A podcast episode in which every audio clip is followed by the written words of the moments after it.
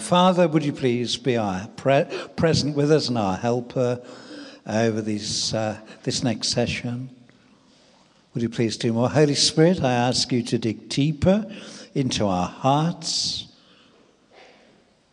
Holy Spirit, I ask you to keep hunting amongst us, bringing the liberty of the kingdom of God to us. Mend our hearts, touch our bodies lift our spirits, I ask in Jesus' name.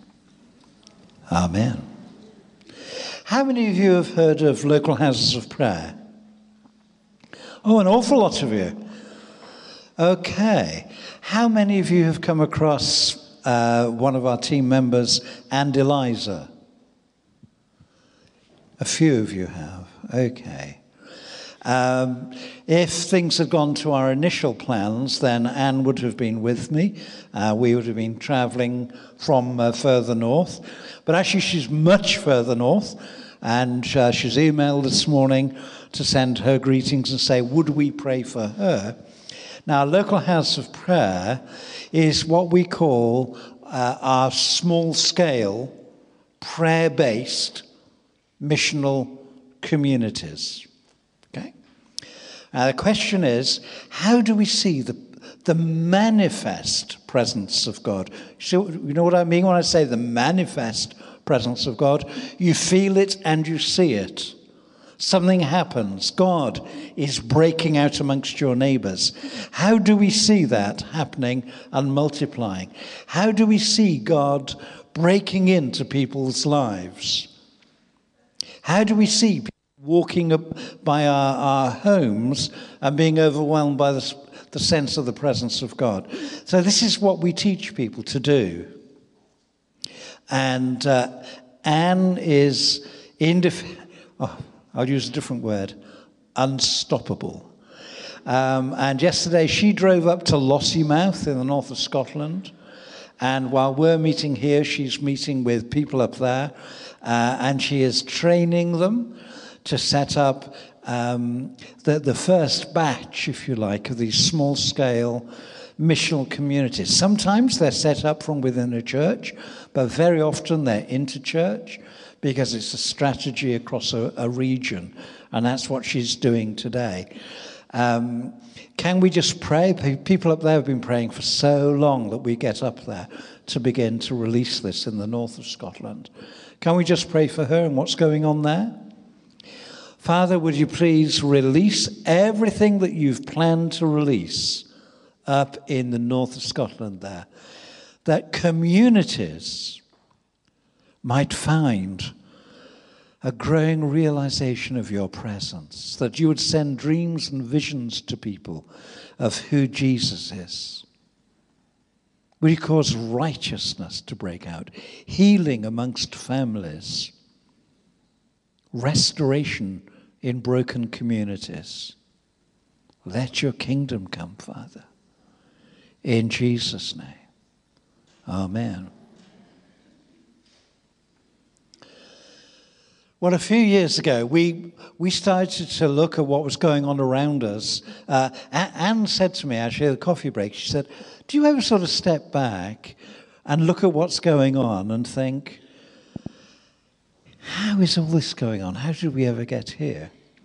I said, No, I don't occasionally step back and do that. It's where I live. Every day. It's, what? God, how are you doing this stuff?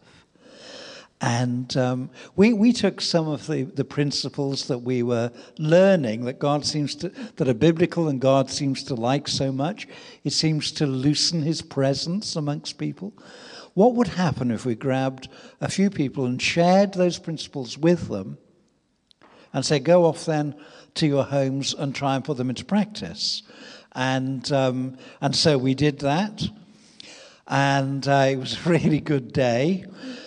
And they say, Where do we go from here? What do we do with all this? And I say, It's up to you. Go and see what happens. And it was quite comical, really. They, they went off. And um, this had been on a Saturday. And on the Sunday afternoon, somebody rang up Ffald-y-Brenin and spoke to my wife, Daphne. I said, I've got a bit of a problem. Why is that? um, because it's sort of happening, but it's beyond control. And, and she said, What do you mean?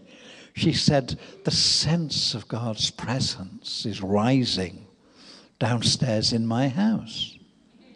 Already. And Daphne said, That sounds wonderful. So what's the problem? Well, it's really powerful in our living room. Okay, why is this a problem? Because my husband isn't a Christian. Can I allow him in? yes, that should be okay. Next day, she rang up again. I'm afraid it's got worse. What do you mean it's got worse? Well, his, the sense of his presence is overwhelming, but now it's halfway up the stairs. so, okay, so what's the problem? My husband's in the bedroom. I won't let him out. How do I get him downstairs? Well, if it had been me, I'd said, pull him out and throw him down the stairs into the presence of God. You know? So we started sharing some of this st- stuff. But all the stories started coming back of what God was doing. So we said, let's do a day again, get a few more people. There had been about 20 on that day. And so we got a, another about 20 people invited come along from all over the place. And we shared the same sort of principles with them and said, go off and, and try that. Okay. So, so they did.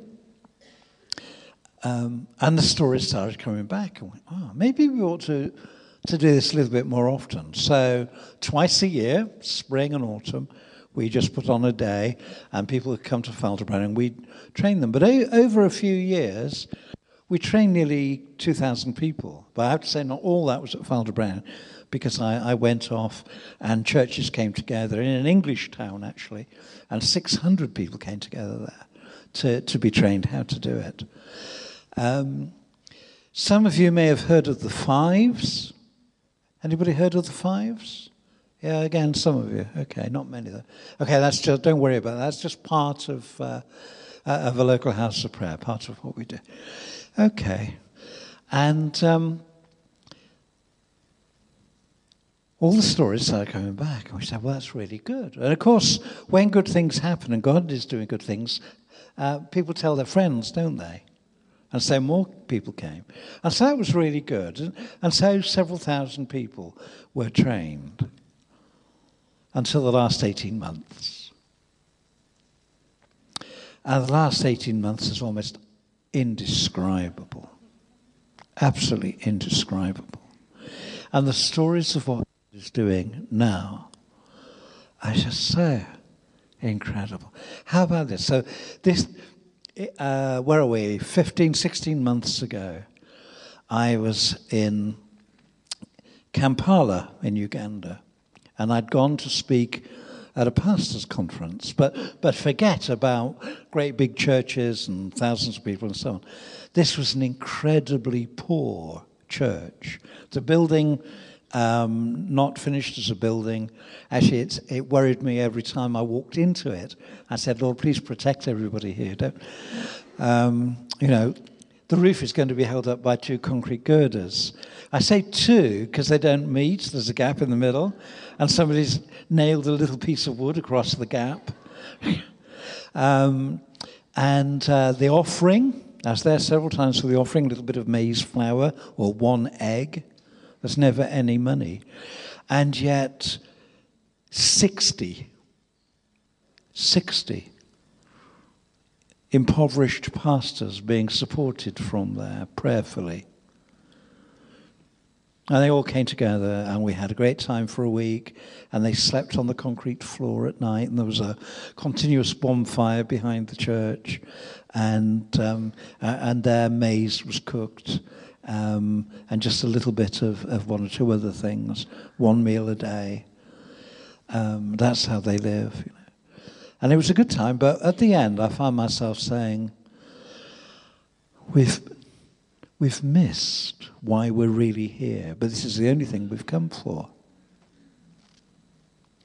Uh, we'd taken Anne with us, and uh, who I've mentioned, who's at Lossiemouth at the moment. We'd asked her to travel with us, and to go to leave us uh, after the first day in Kampala, to go off to um, uh, where are we? West Uganda, um, where we'd made arrangements for her to teach some church leaders about these small scale missional communities. And so she went off and she took a, a, a few women with her and a man as a sort of guard. Um, uh, and they travelled overland uh, to go and do that. When they came back uh, on the afternoon of the day we were flying back to London, we were still saying, just don't sense that, you know, everything's been fine, but somehow something's not quite right. And the arrangement was that the, the team with Anne would pick us up from where we were staying, and we go off somewhere and have lunch and a debrief before getting ready to go to the airport. And they turned up, and they were so full of what God had been doing. And for Anne, she won't mind me saying this at all, it was the first time that uh, she had walked down a street and strangers walked up to her, knelt down, and said, Would you point me to Jesus, please? And the most wonderful, wonderful, wonderful things have been going on. And she and the team, the Ugandan team, were so full that we, we got into this great big um, four by four, and they couldn't stop talking. They're just falling over uh, one another with the stories of what they'd seen God do, and they'd never seen anything like it. And we were just sat there, just so thrilled to hear what they were saying. And then we, we drew up to a compound, and there were some guys with, with rifles, and they, they let us in, which I thought was a bit strange, going for lunch. And we went in in a big building, and they just kept talking, and we got out, and we were, we, we were taken to this big building that looked quite smart once you go inside it. And the stories continued, and suddenly uh, a Ugandan lady, young woman, very smartly dressed in a suit, came up to me and said, Excuse me, are you Roy Godwin? I said, Yeah. At the time, I was wondering where my lunch was. Your meeting is scheduled for 10 minutes uh, a time, and it will be in the boardroom. And off she went. And I said, Hold on a moment, guys. Um, what meeting? Oh, oh yeah. Oh, I forgot to tell you.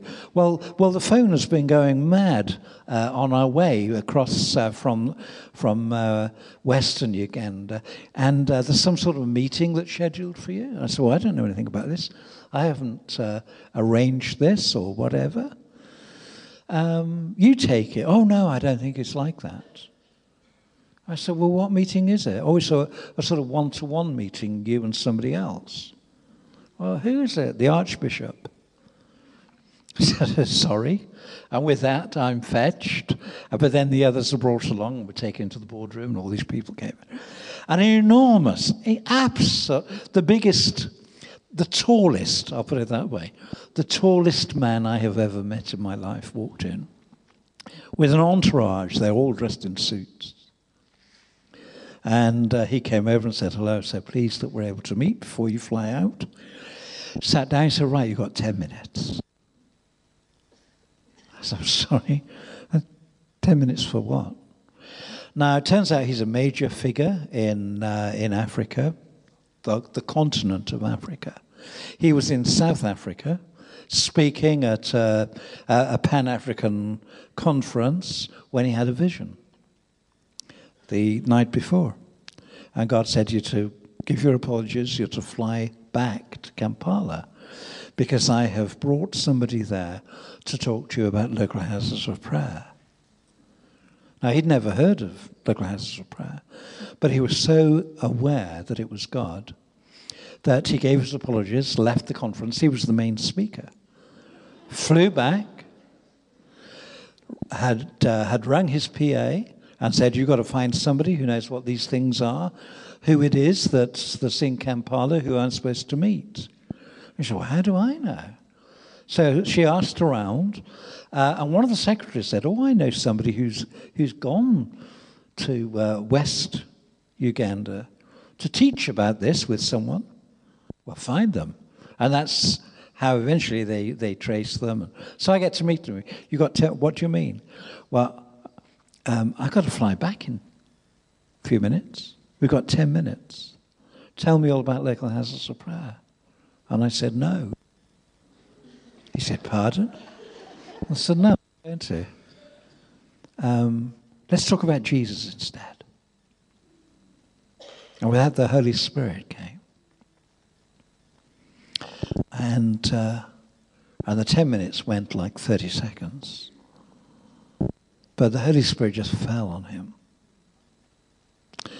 And he said, the, the guys that were with him were the, with the board. So this is a denomination, okay, not an Anglican archbishop.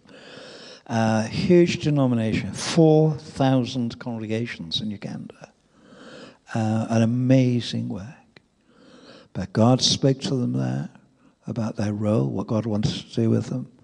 And he said to me at the end of the 10 minutes, uh, as a denomination, we've got to bring you back. You're going to have to spend nine weeks here, and we want you to do this, that, and the other. And no, I'm sorry, I can't come back. He said, What do you mean? I said, I'm not coming back. But I'll send her. Pointed at Anne. He was, What? Um, and uh, so we sent a few details about local houses of prayer. Now, that was 15 months ago. Since then, poor old Anne, up in Lossiemouth now, has been over in, in the last six months in Africa three times. Uh, God started moving at a national level across Africa. And national leaders started to, to connect with each other and, and, and said, uh, how, how can we get this moving in our nation? And so she's been over three times. And what they did decide was we will meet as nations with a common language so we can be trained in our common language. So we had a Portuguese training conference and an English speaking conference and uh, a particular version of. Um, of another African, uh, I can't think of the name of it, language. Uh, oh, and four times, and, and a French one. So, that's over the last six months. But I got an email, which was thrilling, on the uh, 2nd of January from the Archbishop saying, We're just so thankful this is broken out in Africa. We are praying that these small scale missional communities may come to every community in Africa because they are spreading like wildfire. And in every single place where they have started, the kingdom of God has broken out with fire. That sounded intriguing. Now, we, are getting uh, constantly reports from all over the UK, but we're also getting them now from uh, Australia, from the States, uh, across North America. Um, uh, my wife was speaking at a conference a year ago in Alaska. When she got there, she discovered there were networks of these communities using our material. We'd never met them, didn't know about them. We said, come on, Lord, keep doing this stuff. But I got a couple of reports this, this week, over the last few days. One of them was to, to, to tell us and to encourage us. And gave us the name of a guy, wouldn't mean anything to you at all, who had a family and a piece of barren land. And that's all they possess a piece of barren land. And the family was starving. And they heard some of the stuff that we were teaching. It's only biblical stuff, okay? Um, but it's the way you put it together and ask God to come. And they decide they're going to start praying in a different way and speaking in a different way. And they took the barren lands and they called the kingdom of heaven, the kingdom of God, to come and break out in power. They ded- dedicated the land to the Lord. They spoke blessings into it, particular way, and prayed. And it is now producing an incredible mixed harvest that will uh, satisfy. But of course, they're, they're telling their family, their, their, their, their broader family, the community know what's going on. And it spreads and it spreads and it spreads. Got another one from uh, uh, a church pastor. How many of you here are involved in church leadership? Quite a number of you, okay? Okay. Got uh, an email from a pastor uh, on Thursday telling me of four couples okay, only one of them, I think, Christians, but four couples in the midst of divorce proceedings. But in the community, they'd started these missional groups, and um, these four couples have stopped the proceedings. I found that uh, that three of them that are definitely not Christian um, have found a, a, new basis, they think, for making a new start, but are looking for some help. And, and then the one couple have approached the church and asked for counseling and help to make a new start. This is all part of the kingdom of God breaking. We like this stuff. And we like it when we have dreams and visions. So, um, in three months' time, I'm flying off to um, Australia um, the invitation of the Anglican Church in Australia. Why? Because a bishop had a dream in the night about something he'd never heard of. Local houses of prayer, these missional communities. And God spoke to him about what he was going to do.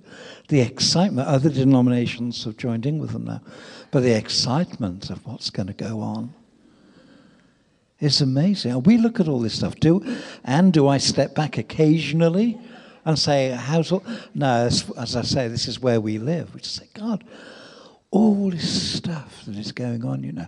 And, and everything is about changed lives.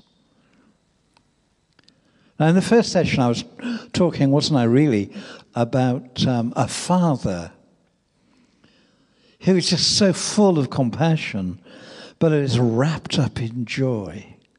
And, and I don't know about you. See, I, I was taught that the, the, the whole central thing about God and the Godhead was love. But that's right, isn't it? God is love. But the problem is, if you say God is love and make that your definition of God, you've got problems. Because it sounds as though, okay, that's all who God is, a sort of a, a focal point of love. Well, anything goes really because God is love. I think it's very difficult because you, you look at the damage in the world, the pain, the natural disasters. Ah, motor neuron disease, cancer. God is love. Children, God is love. But you can say that sentence, you know, differently. You can say, God is love as opposed to saying God is love. God is love. If we want to know what love is like, then we look at God and we discover that love is there. That's what love looks like. How do we know that God loves us? John tells us very clearly. This is how we know he loves us. He sent his son to die for us. Love is an action. God demonstrates his love. It's not about an emotion, a nice thing, nice and cozy on a winter's night. Ah, oh, God is love. But he's so much more than that. Abundant in grace. But, but what is it that is at the center and the heart of the Godhead, the Trinity. Well, obviously, love is that. The Father loves the Son, and the Son loves the Father, and the Holy Spirit does uh, leapfrogs and uh, somersaults and tumbles for joy. Joy. Joy. Joy is the big mark of God. Joy, incredible, God sized joy is at the heart of God. And he can't help himself. At the heart of Jesus, just incredible joy. Why, why did Jesus always get into trouble? I mean, here he is on his divine mission. And uh, where do you find him then? In the parties, in the naughty places, with the naughty company. That's where you'll find him with the food and the wine. That's where you'll find him. With, with the dregs of society. In the middle of the party, always in the middle of the party. That was the big criticism, wasn't it? How could he not party? He's full of joy. And then his invitation to us is an invitation into joy. So, our, uh, a little while ago, our chair of trustees was visiting, and uh, we took her out for the afternoon and took her out for uh, an evening meal. Got home about 10 o'clock, and um, we, we had an answer machine. And the light was flashing, and I thought, oh, I'll just check that. And there was a manic voice on the machine going, I've seen it, I've seen it, oh my goodness, eyes, eyes. I thought, what? And I played it again. I'm not going to repeat what I just said, but that's what it was like. And I played it again, thinking, what on earth is this? And when I listened, I thought, a little bit of an accent. I think there's a little bit of a Canadian accent in this. And we had a couple of volunteers with us from Canada for three months, uh, husband and wife. And uh, I thought, I wonder if it's them. I thought, hmm, just gone 10 o'clock, should be okay. So I rang. I said, Hi, I don't, I don't know whether you've called me, it's Roy here. Oh, I've seen it, I've seen it, we've seen it. We've seen it. Oh, we don't know what to do. Eyes, eyes. Pardon. And I couldn't work out what on earth they were saying. So I thought, I, they are only five minutes away by car. So I think I'll come and see you. Yes, yes, yes, we've been waiting. Oh, okay. So I made my excuse, jumped in the car, five minutes drive, walked in, and they were pacing their living room. I mean, just could open the door, let me in, um, have a seat, sat down. They were pacing, and then one of them would sit down, and five seconds later jump up, going, "Oh dear, oh dear, oh dear." I said, "Has there been something dramatic at Brenin. Yes, yes, yes. Because it, fire? No, no, no. Well, what happened? You asked us to do evening prayers. yeah, it was their last day. They were leaving the next after three months. They're volunteers. And I said to them, a mature couple, and I'd said to them, Would you like to lead evening prayers this evening? Ah, oh, they were so thrilled. Oh, thank you. See, so they um, they led it. Well, I had such a job to extract any common sense out of them at all. Um, but eventually I got the story. So there had been a couple in East Anglia. Um, still are. But they're a married couple in East Anglia, again, about 40 years old. Um, and uh, very, very, very dysfunctional backgrounds, been Christians for two years, quite a number of children. And um, they got a particularly particular anniversary coming up, and they spoke to their pastor and said, We'd like to go somewhere really quiet and safe. And tongue in cheek, he said, I know a place in Wales. It's so remote, nothing ever happens. You'd be safe and secure there. And so they'd never ever heard of Falder And uh, so they travelled across in a camper van. Um, and um, arrived. And uh, they were, surprise, surprise, camping. But they came first um, just to have a look in the evening before they went and set up camp. And so they bumped into some guests who said, Oh, what an exciting place to come. And they said, Pardon? oh, do you know, things that people talk about are still going on. And they were both at an utter loss. Don't, don't know what you mean. Well, you must do. Oh, you come to morning prayers tomorrow morning. And that was the anniversary. So I said, All right, we will. So they turned up the following morning, but they got the time wrong and they arrived just as it finished instead of when it started. Now, that would be a bit irritating, wouldn't it? But there you go. They come to sp- sp- spend time at Ffald-y-Brenin. They both doubled up in pain and grief. So they missed morning prayers and they couldn't understand it. So the, the team started uh, talking to them and, and said, Well, be all right. You know, you, you, you're here for some time and God can meet with you. What do you mean God can meet with us? And they said, Have you read the stuff in the Grace Outpouring? Can I just mention that? From I hate mentioning my own material, um, but uh, I know a lot of you have read the Grace Outpouring. Can I can I just tell you that it's just coming up to hundred thousand copies sold, and um, not me, him. Okay, we we say thank you, Lord. I, I'm utterly stunned. But uh, another major book is coming out in the autumn. And what the publishers would like to do is say 100,000 are sold. So if you fancy buying another copy and giving it to somebody, that, that would be wonderful and much appreciated. Okay. Uh, you heard about the great. No? Well, you know, no? So they gave them some information and they drove off up on the hill where they could get a signal and um, downloaded the book uh, onto her phone. He downloaded some Christian music that they told him about. Lovely sunny weather, as it usually is, is in Wales. You know. Do you know what the forecast at Ffald-y-Brenin is today? Snow. So um, they laid on the grass in front of the high cross, not knowing anything about it, just laid there during the day. And she listened all day and went right the way through the grace outpouring. Now, the thing is, she wasn't saying, My goodness, I don't know who this person is, but they wrote a wonderful book. She was saying, I didn't know God did this stuff. I didn't know God was like that.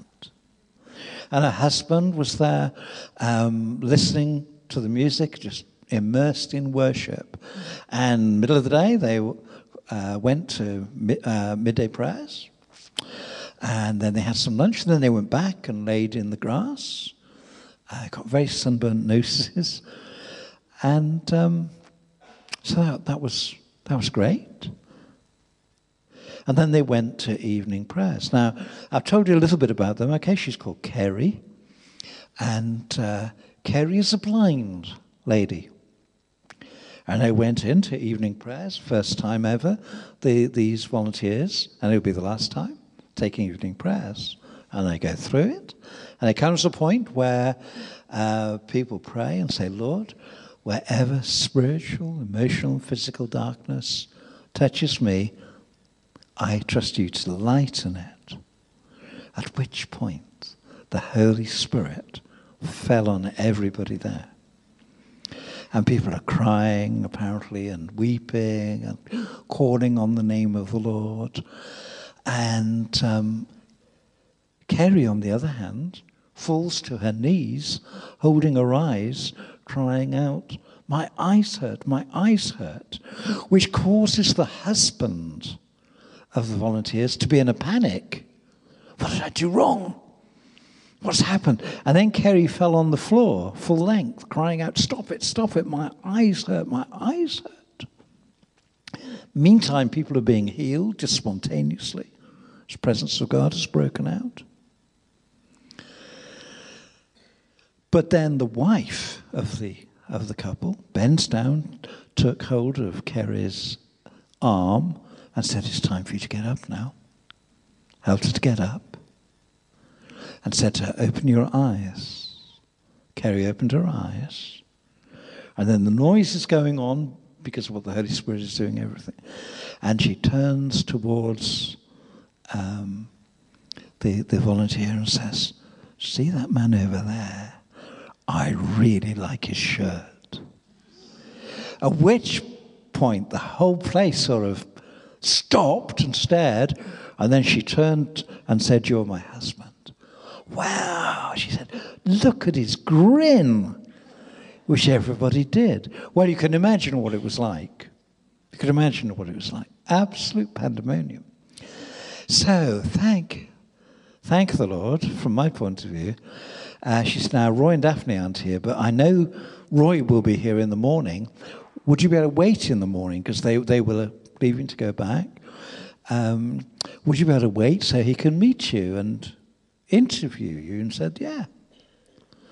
So they'd never seen, the volunteers never seen anything like this. They're just so thrilled and excited. I told you the best things happen when I'm not there, okay? which I think is really cool, really great, because nobody can say it's anything to do with us, can they? It's, it's about God. So, couldn't wait for the next morning, and I met them and I talked to them and interviewed them and so on. And I was a little bit concerned because her eyes were all over the place, just didn't stop. And I thought, can she really see, if I'm honest? And I said, Tell me about your eyes. She said, I'll have to learn to control them. She said, She said, but I can't, I just can't. I mean, look, look, look, look. I look through there, look through that window, and oh, look at the colours on the hillside. And oh, is that heather? Yes, that's heather. Oh, look at the colour in the heather. And she was just so full of it, see, so excited. But they were going home, and I kept on saying, I, am I'm, I'm sorry to delay you. You know, I know you'll want to go. No, no, it's quite all right. And, uh, and anyway, I said, Well, you, are you in a hurry to go? No, not really. Went, Hang on, they've got young children. There's something I'm not very happy about, something I don't understand. And they just sort of sat there, and somebody brought us in a coffee, and they sat there. And I said, You've got a seven hour drive ahead of you, eight hour drive ahead of you. You're not in a hurry? No, no. How many children have you got? They've got loads of children. Okay? Not all of them by birth. Can you tell me why you're not in a hurry to go back and see them? Oh, well, when we go home, we we'll go and see our pastor and talk to our pastor first. I don't understand why you don't go and see your children. And they look at me as though I'm stupid and say, and she says, I haven't seen them. I don't know what they're going to look like. I don't, I don't know what they do, what they wear. I don't know anything about them. I don't know what their habits are. I don't know how they eat their food. What if I don't like them? I'm frightened. I'm frightened. So we were able to pray about that. But you know, that's a reality that we often don't think about. We, we read the New Testament, we read of what God does, of how people, we've talked about the Father who's so abundant in grace. We read the stories of the people who are the recipients of His grace, and we tend to, to read it within the box of the words. But those people had friends, families, neighbors. Some of them had uh, people who would depend on their begging, and now they weren't going to be begging anymore. How is that going to work? There would be some who would be angry and say, Clearly, it was all a put up job. You were never disabled, were you? We've carried you around. You could have walked at any time, because there will be always those who doubt.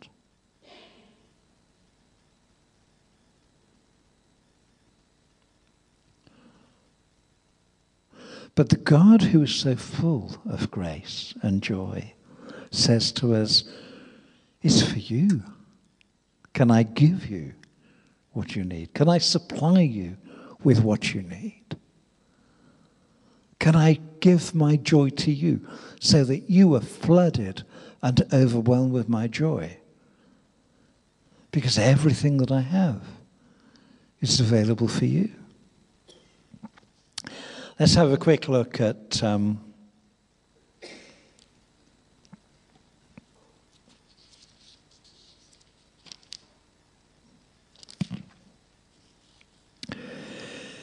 This is uh, Luke 18. Again, you, you know the story too well. Don't, don't worry about looking it up.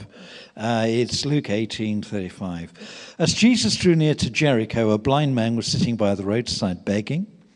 Hearing a crowd going by, he inquired what this meant. They told him, Jesus of Nazareth is passing by. And I'll stop there because I'm reading the wrong story.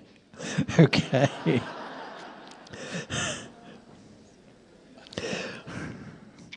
I've sort of hopped there because he's blind. But actually, we're going to chapter 19, verse 1. Jesus entered Jericho and was passing through. That's the bit we're on. And behold, there was a man named Zacchaeus. He was a chief tax collector and was rich. Okay. Now let's just think about this for a moment. Her Majesty's Customs and Revenue, this is not. Okay? This is at a time where there is an occupying presence in the nation. The taxes aren't for the benefit and the blessing of the people in Israel at the time. But the people are oppressed.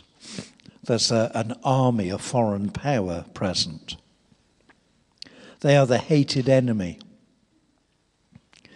But here is Zacchaeus, a Jew, acting for the occupying power against his own people. He's a traitor, he's an outcast. And not only is he collecting what is due, but he has become rich doing it. But his richness lies in terms of his money, not in terms of who he is, what his relationships and status are. He is hated by the community as a turncoat.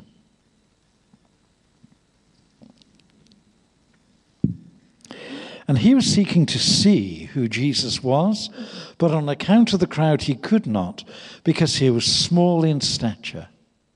Ah, one of my favorite characters. so he ran on ahead and climbed up into a sycamore tree to see him, for he was about to pass that way. And when Jesus came to the place, he looked up and said to him, Zacchaeus, okay, by name.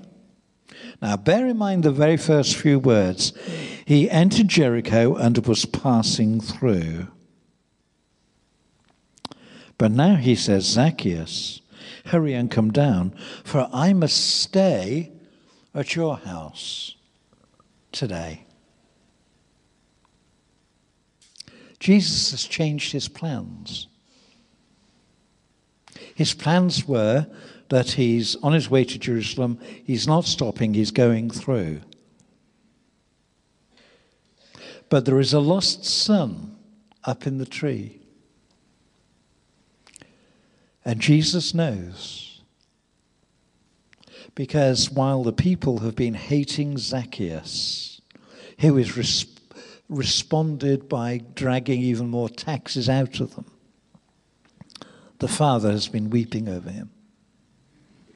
I want him back. I want him back. Zacchaeus, come down. I'm going to stay in your house. That's a good way of building a political reputation, isn't it? Go for the traitor and spend time with him. Really good uh, PR agent's nightmare.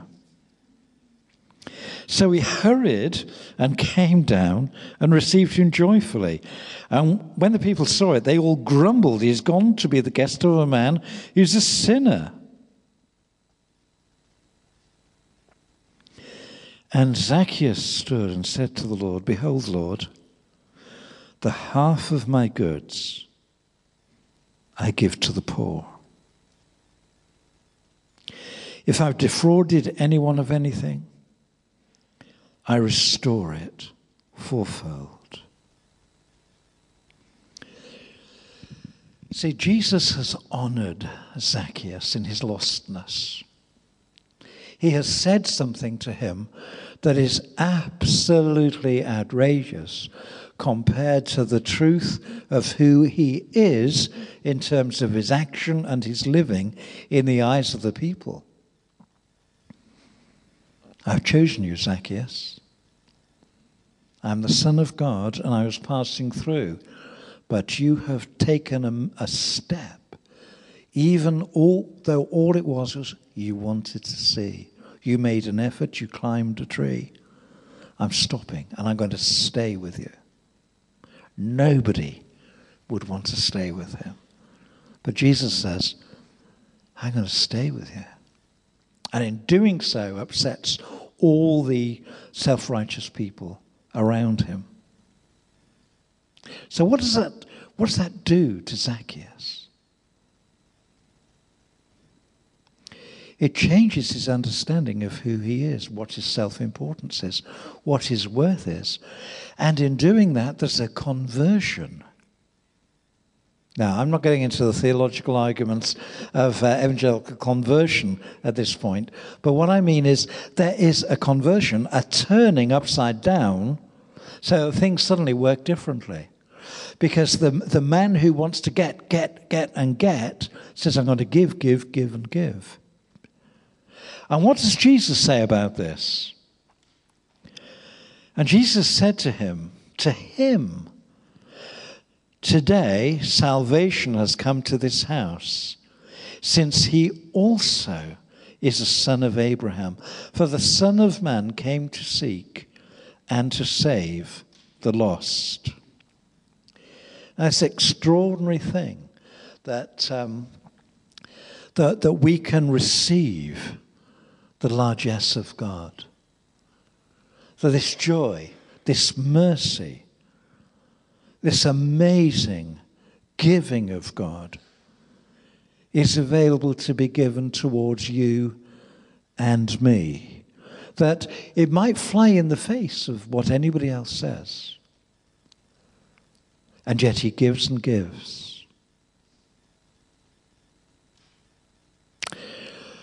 back to one of our prayer days. Can I tell you a story very quickly? There were an awful lot of people with us, as, as, as always, uh, on this particular prayer day. And as people responded, we had the ministry team at the front. And uh, I thought, my goodness, this is going to take some time to, to, to work our way through all these people and minister to them. But then I noticed a particular lady and uh, I said to Daphne, we need to call her forward, and you and I need to deal with her. We'd never seen her before, didn't know anything, except God said, You deal with her. And um, she stood in front of us, and what would you like God to do for you? And she looks at us, one to the other, one to the other, and she looked at Daphne and tried to speak and really couldn't speak. And uh, I looked and I said, Would you like me to go away, just leave you with Daphne? No, no, no, no. And she said, I have cancer of the bowel. Okay. But the thing is, the cause of that is the abuse I suffered as a baby onwards by multiple men, as a baby, until I was 15. My insides are wrecked. I've many, many operations. Okay. So we just ask the Holy Spirit to come. Break shame over her, says the Holy Spirit. But it's she who has suffered So we just said, In the name of Jesus, we break the power of shame over your life. And she went down onto the floor as though she'd been walloped with one of those great big concrete balls. You know, bang, she's gone. But she's fine, she's not hurt, but the Holy Spirit's all over her. And we moved on, and, and then we left there. But, but when we heard afterwards the next morning that um, when they'd done everything and they'd moved all the chairs out of the way and they'd hoovered and were ready to leave, uh, she was still there. So they had to wait for a while until she was okay and could get up. That was fine. Didn't know who she was, where she was from. But a week later, we went in. Um, and the officer was saying that there's somebody, Roy, trying to speak to you on the phone. It's a woman but um, we, we think it may be a demonic situation. We can't work out what's going on. Um, and we've passed around trying to deal with this. We don't know what to do. Um, apparently, she's on the phone again now. Are you willing to speak to her? I said, Yeah, okay. So I took the phone. Um, is that Roy? Yes. And all this stuff going on. And I said, Just one moment. In the name of Jesus, I command the peace of Jesus to come upon you. And then there was this great big sigh. Ah, oh, thank you. That's what I've needed. Goodbye. Like, oh. Fine, okay. So Next prayer day, there's this lady again. Comes from Cardiff, two hours away from us, where I shall be tonight. And uh, she says, Can I just tell you what, what's been going on, what's happened? Yes. She said, Well, I, I'm under special care. And um, she said, When I got in the car to go home, I, I sensed God saying to me, Look at your colostomy bag. I, I'd not thought of her having a colostomy bag.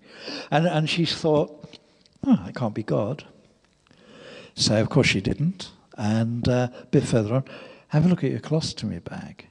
It, it, this kept going on. She could say, God, really deliver me from whatever dirty thing is saying this to me?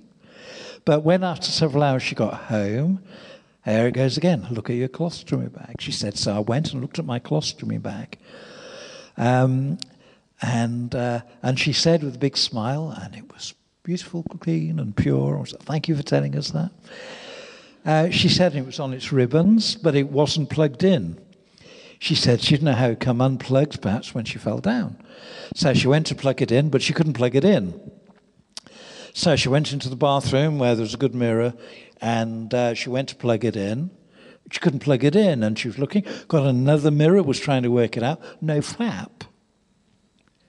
And she's very worried, so it's uh, late evening by now, couldn't call her doctor hardly slept overnight, very, very worried about what would be going on in her insides.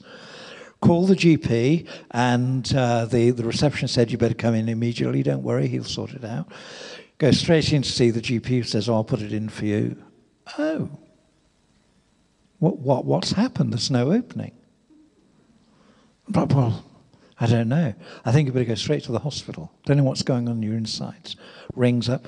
This lady has had 19 abominable, abominable abdominal, ab, abdominal operations, same surgeon, University Hospital in Cardiff. Uh, goes through to the PA, the doctor does. Better bring her in immediately, and he will see her straight away. He's done all the operations. Okay. So she goes straight there. He examines her. Well, what's going on? And where have all your scars gone? And all her scars, 19 ab- abdom, that word again, stomach operations. uh, all the scars are gone. But when she was, how old would she be now? Early 40s perhaps, but when she was in her early 20s, she had a cesarean section. That scar's gone as well. So sends her off for x-rays, for a scan. Um, comes back together, gets his team together who've been involved over years with her. So she said, I thought you'd like to see this. And I asked her if I could take it and scan it, which I did. So I have a scanned copy of the original. And uh, he produced a letter saying, This lady came along. I have been responsible for 19 operations on her abdomen. I am not writing about her history in this letter. She was referred by her GP in an emergency because it, she sensed something new had gone on, on in her body. And my team and I have examined her and concur that she's quite correct. Something has gone on. In fact, everything we've done in 19 operations has been reversed. And her bowel, now this is the interesting word, which we had said was irredeemable. That's an interesting word. Your bowel is irredeemable. Appears to be working perfectly.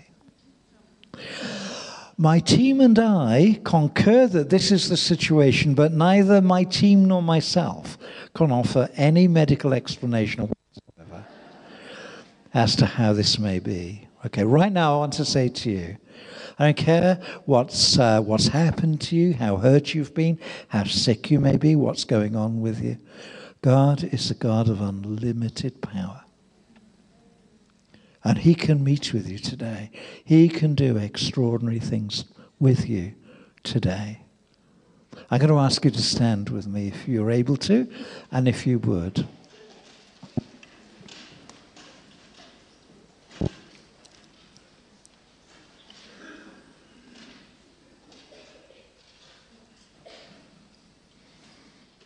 Holy Spirit, I ask you to be released in power because Jesus is alive, because he's enthroned at the Father's right hand, because he's exalted to the highest place, that his name is the highest name, that he has won our freedom, our life, our future, our liberty, and because Jesus is life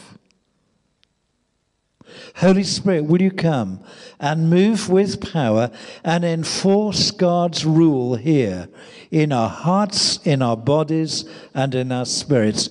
Come and do a new thing with us, Holy Spirit, and loosen healing amongst us right now in the name of Jesus.